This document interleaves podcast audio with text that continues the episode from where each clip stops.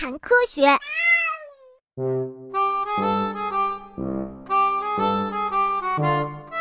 那么，听说昆虫们还会跳舞呢？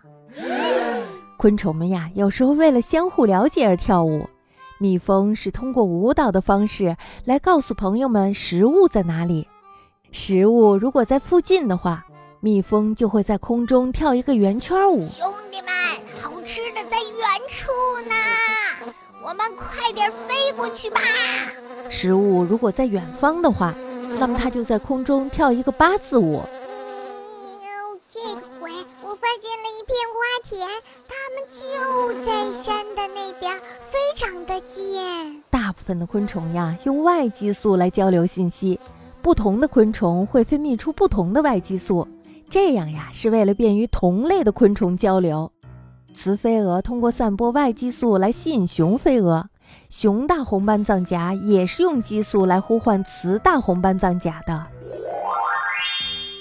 哈哈，亲爱的，你闻到了我的气味了吗？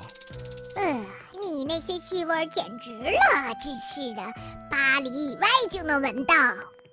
哈哈，终于找到你了，我们两个人可谓是知己了吧？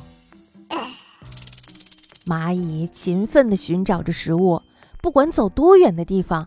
它都能平安顺利地回到家里，因为呀，蚂蚁在行进的同时，已经将指引方向的外激素埋在了地下。